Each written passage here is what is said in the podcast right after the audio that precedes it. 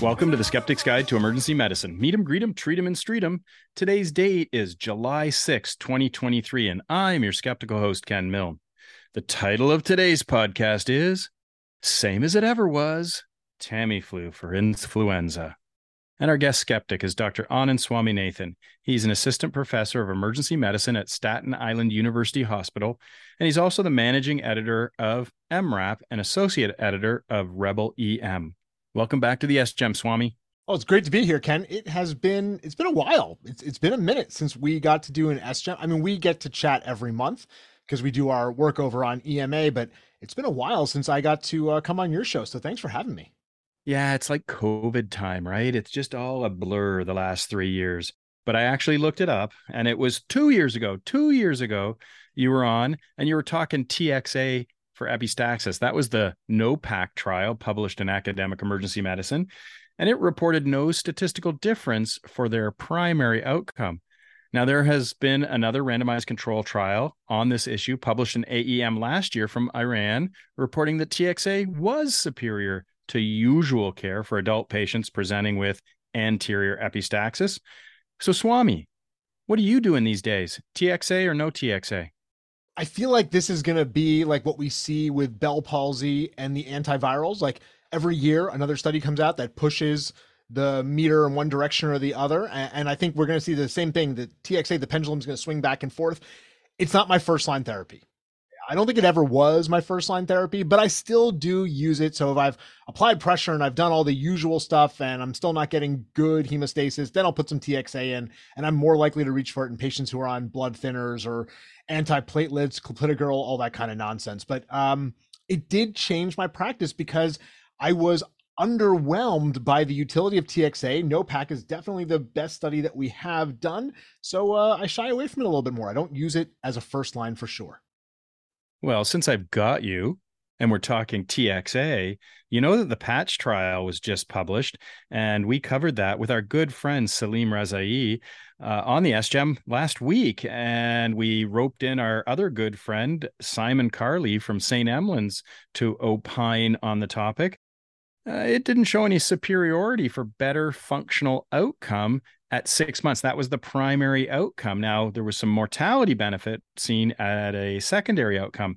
So, again, what's the Swami doing when it comes to trauma? TXA or no TXA?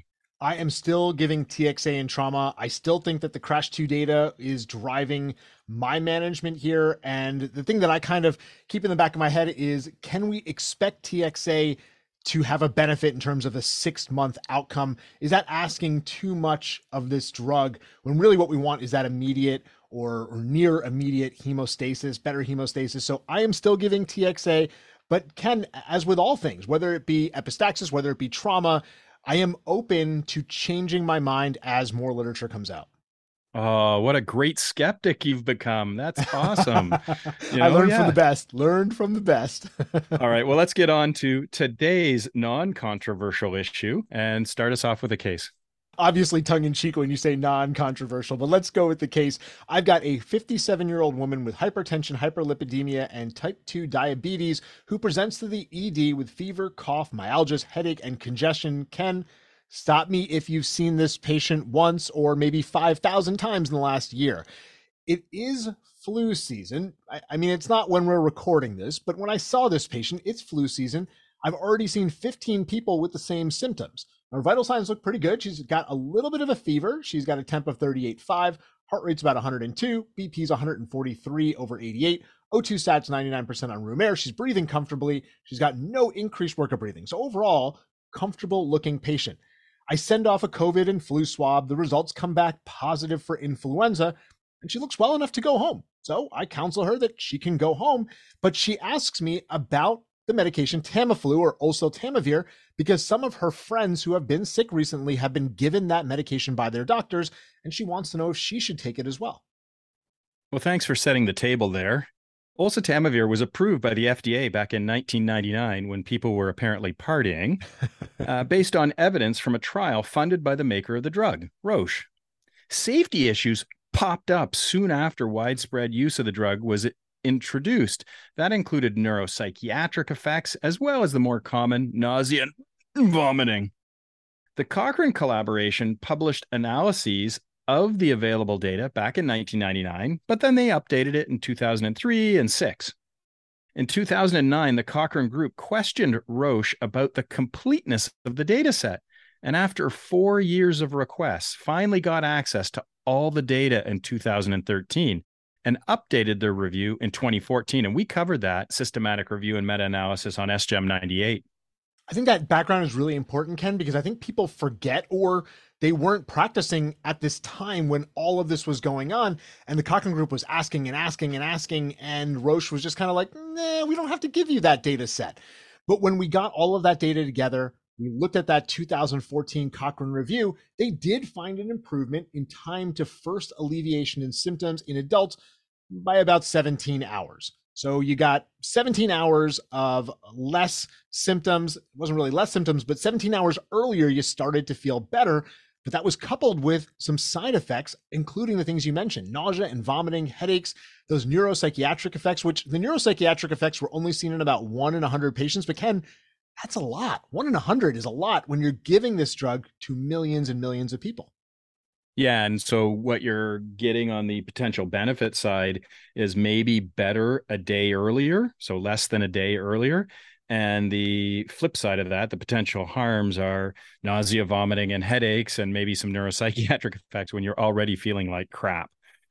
But despite these findings, the World Health Organization, the Infectious Disease Society of America, the Center for Disease Control and Prevention, they all continue to recommend the use of oseltamivir, particularly in patients at increased risk of hospitalization and bad outcomes. There was a large unblinded RCT of about 3,000 patients that was published in Lancet in 2020, and that study looked at patients presenting to their primary care physician with influenza. The results were that those treated with oseltamivir again recovered about one day earlier than the control group, but again experienced more nausea and vomiting. Ken, if I had the flu and I didn't have nausea and vomiting, and then you gave me a medication that gave me nausea and vomiting, I wouldn't be terribly happy. You guys reviewed this. That was SGEM 312. Of course, we're going to have links to all of these in the show notes for people to check out. Well, they did a subgroup analysis of the Lancet RCT, and it showed older sicker patients with comorbidities and longer previous symptom duration recovered two to three days sooner. So that that was better than just less than a day. And while this is interesting, it should be considered hypothesis generating. And I'll remind people there was a JAMA article previously reported that subgroup claims are often not corroborated by subsequent studies and rarely confirmed. And what I mean by rarely confirmed, because in that JAMA article, the number of subgroups that you know claim that there was some benefit that was actually investigated and ultimately found out to be true was a nice round number zero and you can go back more than 30 years ago when yusuf warned us and said quote the overall trial result is usually a better guide to the direction of the effect in a subgroup than the apparent effect observed within a subgroup. End of quote. And let's remember that that Lancet RCT, where they did the subgroup analysis, was unblinded, and this is a relatively soft outcome. All of that kind of leads to more bias and makes the results a little bit less believable. But we've only really been talking about adults. When we talk about children with suspected influenza, and they're ill enough to be admitted to the hospital, there are some observational studies that do show an impact of oseltamivir. Again, you reviewed some of this with Dr. Dennis Ren, who's a PEDS expert. You did a structured critical appraisal of that in SGEM 397. And the bottom line from that episode is that we don't really have high quality evidence to support the routine use of oseltamivir in the treatment of children admitted to the hospital with suspected influenza. But Ken, I don't know about your shop, but where I work, it's pretty standard. If the kid's sick enough to come into the hospital, they're probably going to get Tamiflu. Mm, and there might be a little bit of intervention bias going on there. Got to do something, Ken. Can't just stand here. just stand there. Just stand there until you have sufficient evidence that is supported by reliable data and logical arguments. All right, what's the clinical question? Is oseltamivir effective in preventing hospitalization from influenza in adults and adolescent outpatients? And what reference are we using? This is by Hanula et al. Evaluation of oseltamivir used to prevent hospitalization in outpatients with influenza, a systematic review and meta analysis, JAMA Internal Medicine 2023. Yeah, so this is a recent publication. And so that's why we're reviewing it now instead of in the winter because it came out here in the summer. And it's better, you know, if we talk about it now, it'll have uptake so that when the winter comes around, people know kind of what they should be doing. And, you know, we're dealing with that knowledge translation window of over 10 years. I mean, if we can shorten it down to a few months just by doing social media on it, good. Absolutely. So let's go through the PICO. What was the population? This was RCTs of outpatients 12 years and older diagnosed with natural influenza infections based on clinical history and laboratory evidence. They could have a PCR or a three time increase in antibody titers at 30 days.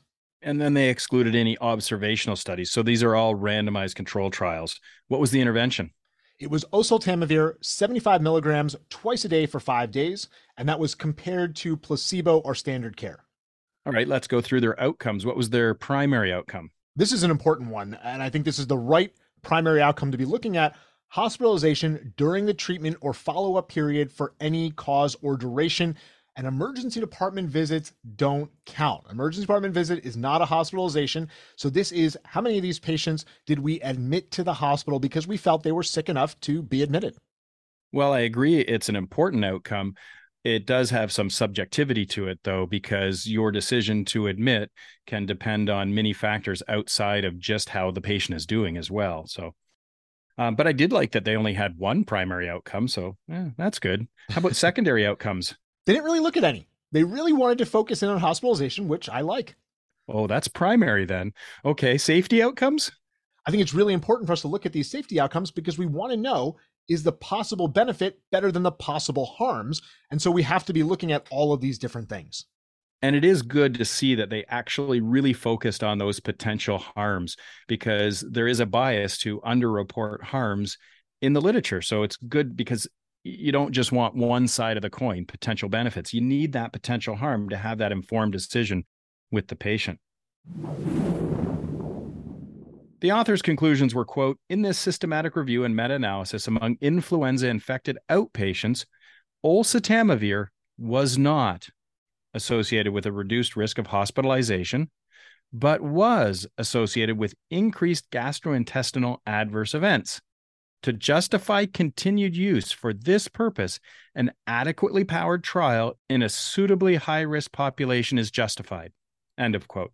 It's a great, great conclusion. Uh, Ken, I almost feel like we don't have to keep going, but we, of course, will keep going. But those conclusions are pretty powerful.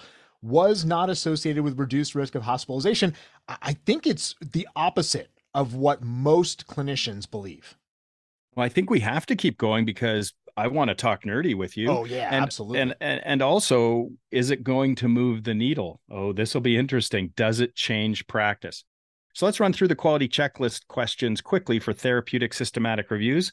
The first one is the clinical question. Do you think it's sensible and answerable? Absolutely. Do you think the search was detailed mm. and exhaustive? I think so. They did a really good search here. They looked at PubMed, Ovid Medline, Embase, Europe, PubMed Central, Web of Science, Cochrane Central, ClinicalTrials.gov, WHO International Clinical Trial Registry, and they looked at that really from the inception of that registry until January 2022. So I think this was a pretty exhaustive search for relevant evidence. And the primary studies, were they graded as high methodologic quality? Here, I'm going to have to say no. So they used the Cochrane tool to really analyze that. And they found that while some of these trials were at low risk of bias, about nine, five of them had some concerns. One of them was a high concern of bias. So it's a little bit of a mixed picture here. Was the assessment of studies reproducible? Yes. Do you think that outcome was clinically relevant of hospitalization? I do. I think that the patient does care whether they have to stay in the hospital or not. What was the heterogeneity like? Oh, this was good. 0%. The heterogeneity was 0%, which is pretty fantastic. You see, I have all these favorite numbers. You know that five's my favorite number because I can count to it on one hand. 11 is my second favorite number because, of course, I like to go to 11. But I'm starting to think zero has got to be my third favorite number. Zero is a good it's number. it's a nice round number. Absolutely. I can remember that one. Yeah. So the treatment effect was it large enough and precise enough to be clinically significant? Uh, no, it was not because there really wasn't a treatment effect here. All right. And how about funding or conflicts of interest? So, Dr. McDonald, one of the authors here, reported being an investigator in an inpatient oseltamivir study. No other disclosures were reported. 12 of the included 15 RCTs were sponsored by a pharmaceutical company. So, the parent study didn't really have a lot of conflicts of interest, but the individual studies obviously did.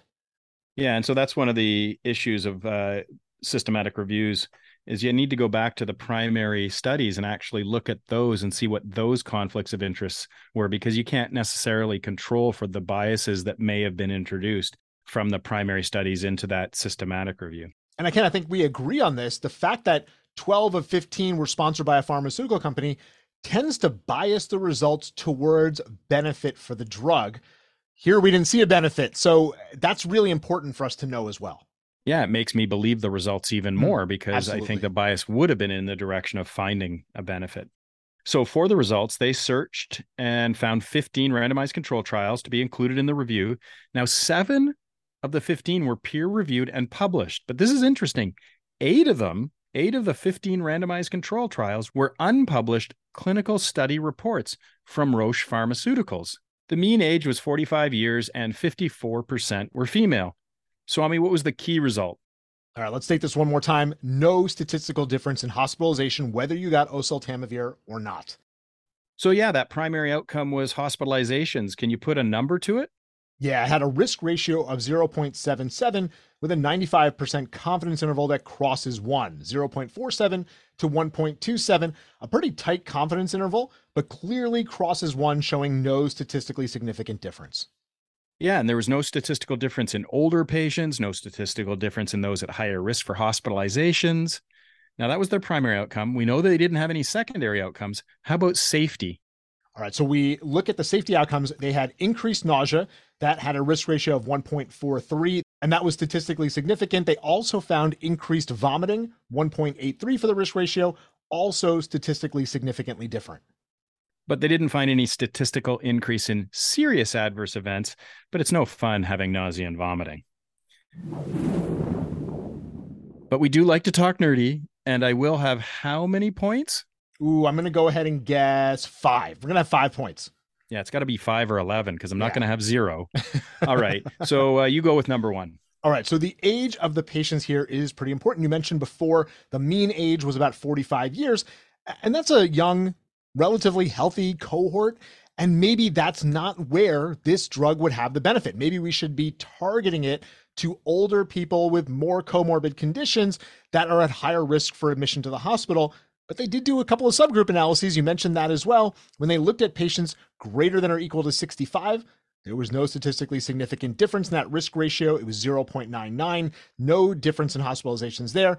And then when you look at the group under 65, obviously still no statistically significant different. So I think that even though the mean age was relatively young, the subgroup doesn't really show any potential for benefit. And the second nerdy point was about higher risk patients. It's not just age that adds an extra risk. Um, they also did a pre specified high risk group based on comorbidities. And this too failed to show a statistical difference in hospitalizations for the subgroup. So when you looked at the high risk groups, their risk ratio was 0.9 with a confidence interval that spanned one, and it was a fairly wide confidence interval. And then when you looked at the low risk patients, because there must have been more in there because the confidence interval was a little tighter, um, the risk ratio again wasn't statistically significant. All right. Nerdy point number three was about sponsored versus non sponsored. And we mentioned this a little bit up top. The industry sponsored trials were showed less likely to be hospitalized in general. So the patients in those studies were less likely to be hospitalized. So the authors gave couple of possible explanations for why they found this difference. This included things like viral cultures used instead of PCR to confirm infection, lower resistance when those industry funded studies were done. Remember that some of these studies were way back in 1999, 2000, or even earlier. And the virus has probably changed and may not actually be susceptible to oseltamivir the same way it was back then. So, all of this kind of feeds into our recommendations and what we're seeing in the data. And then the fourth nerdy point was about publication bias. You can do a visual inspection of the funnel plot and see that it's somewhat asymmetrical, suggesting publication bias. However, when you do the Egger test, it wasn't statistically significant. And I'll th- I'll throw that funnel plot in the show notes so you can actually see it for yourself. All right, let's hit our last nerdy point, number five. This is about grade, the grading of recommendations, assessment, development, and evaluations that was used in this systematic review and meta analysis. It found moderate certainty evidence that oseltamivir had little to no effect on hospitalization. All the included studies here were RCTs directly evaluating oseltamivir. There was imprecision in the estimate due to some wide variability between study results.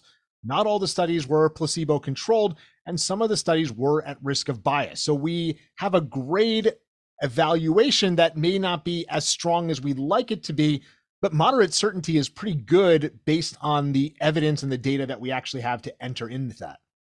Yeah, and the the certainty, while it was moderate, it wasn't in the direction favoring oseltamivir. And you know that those making the claim that this treatment prevents hospitalization have the burden of proof to demonstrate their position. And without sufficient evidence, we should accept the null hypothesis of no superiority. However, that is not claiming that is not claiming oseltamivir does not work. Then we would be assuming the burden of proof. It is possible that oseltamivir may work, but we don't have high quality evidence to support that position. All right, Swami, it's time to comment on the author's conclusions and compare them to the SGEM's conclusions, and they're slightly different. Yeah, in general, I think we agree with the authors about the interpretation of the data, but we don't think an adequately powered trial in a suitably high risk population is justified because there's really no hint of benefit even for that group. All right. What's the SGEM bottom line? Same as it ever was, just like the song says, we cannot recommend the routine use of oseltamivir to reduce the risk of hospitalization amongst outpatients diagnosed with influenza. So, how are you going to resolve that case you presented at the beginning where she said, Hey, how come my friends are getting this? Absolutely. And remember that this patient was in their mid 50s, had a couple of comorbid conditions that maybe puts them at a little bit higher risk category.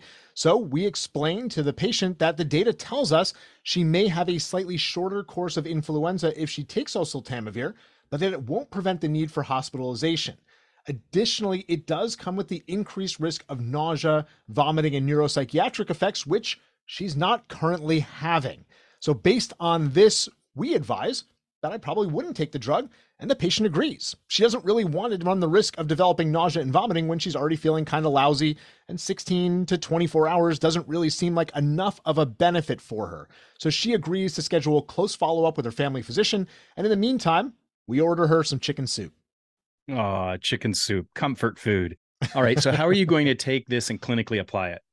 This is a really tough one, Ken, because we do have these organizations, the WHO, the CDC, and the IDSA, all saying that we should be giving this, but it doesn't seem that there's enough benefit of oseltamivir to really be giving it to such a broad swath of the population and running the risk for all of those harms that we clearly see that are very consistent across studies. So, despite the fact that these professional organizations say we should be given it, I disagree, and I don't think we should. So, from a clinical application, when we enter flu season this winter, I am not going to be using oseltamivir for the vast majority of patients I see with influenza. Yeah. So the guidelines, you know, they guide our care, they inform our care, but they shouldn't dictate our care. They're supposed to guide it. It's right there in the word. So, uh, you know, you still have to look at the original data yourself, and the original evidence isn't great. And then, of course, use your clinical judgment and share that information with the patient and let them make a shared decision and decide what's important to them. If 17 hours is better sooner is important to them and they don't care about nausea and vomiting, or they say, I've got a gut like an iron steel trap and I never throw up, okay. Or if they say, "Oh my goodness, I I I just can't stand the feeling of being nauseous or sick to my stomach," you know. So what's important to them? What do they value? What do they prefer? Really important in that evidence-based medicine framework. What are you going to tell the patient though at the bedside? Uh, this is really important too, is how we phrase these things. So I would tell the patient you have the flu, and there is a medication that can shorten your illness by somewhere between 16 and 24 hours, but it's not going to prevent you getting hospitalized. And it does come with an increased risk of developing nausea and vomiting. And it's going to cost you some money. And Ken, in our little script here, you put that it's going to cost you about 20 bucks, but in the US, that's pretty variable. It's really going to depend on your insurance and how much it's going to cost you. And often I can't tell the patient how much it's actually going to cost. All right, it's time to announce the Keener contest winner. Last week's winner was Scott Luce. He knew that TXA was first made in 1962 by two Japanese researchers by the last name of Okamoto. What's the question this week? Well, we are looking at the treatment of flu with oseltamivir, but even better is to prevent flu completely. So, a universal flu vaccine trial has started using an mRNA platform. Is it a phase one, two, or three trial? Oh, phasers on stun. So if you know what phase the trial is in, looking for a universal flu vaccine using that new mRNA platform that was used to develop the COVID vaccine, then send an email to the sgem at gmail.com with Keener in the subject line. The first correct answer will receive a cool skeptical prize. Well, thanks, Swami. I hope we don't go another two years, and I hope you have a safe and healthy flu season. Absolutely. I uh, can't wait to be back on. And yes, we are going to cut down, just like we're cutting down the knowledge translation window, we're going to cut down the window for us recording. Okay, so give us the SGEM tagline. Remember to be skeptical of anything you learn, even if you heard it on the Skeptic's Guide to Emergency Medicine. Talk to everyone next week.